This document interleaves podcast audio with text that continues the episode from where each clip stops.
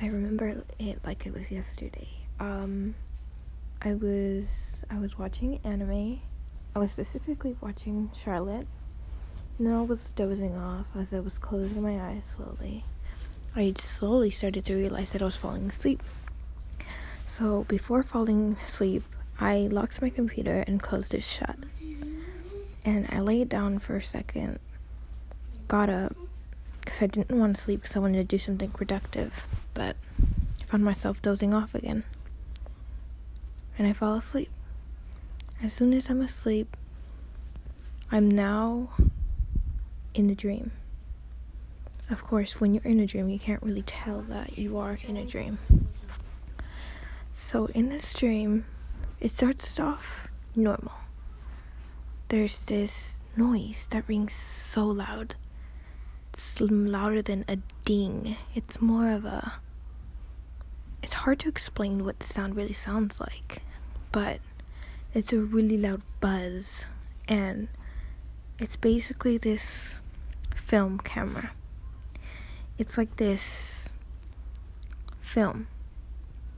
There's in every lens there's some there's like what's gonna happen. And what this represents is the past and the future. I went back to the past because I was so curious, but it wasn't mine. It was my mom's. It was it wasn't too well. It was really traumatizing. And I didn't want to go to the future. But there was this man, he's like, "It's okay. You can go to the future." And I told them, "I don't. I don't want to know the future. What if it's not something I'd want to see?" And he's like, sooner or later, you'll see it, even if you don't want to.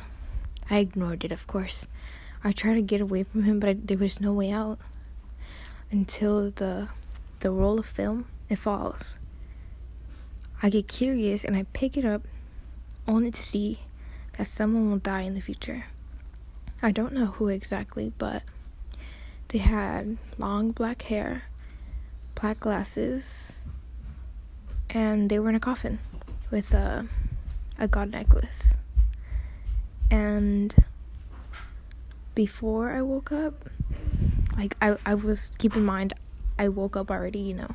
I think I had sleep paralysis because I was sleeping like flat face down, my face like on my bed. I couldn't breathe.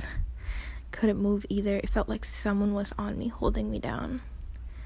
I was crying a little bit. I tried to get up I remember saying, Help me, someone please help me. No one heard me, of course. Then I woke up crying. I was really scared. But I mean, that was the end of it. I was a little traumatized afterwards, of course, but that's it. It's nothing much to it.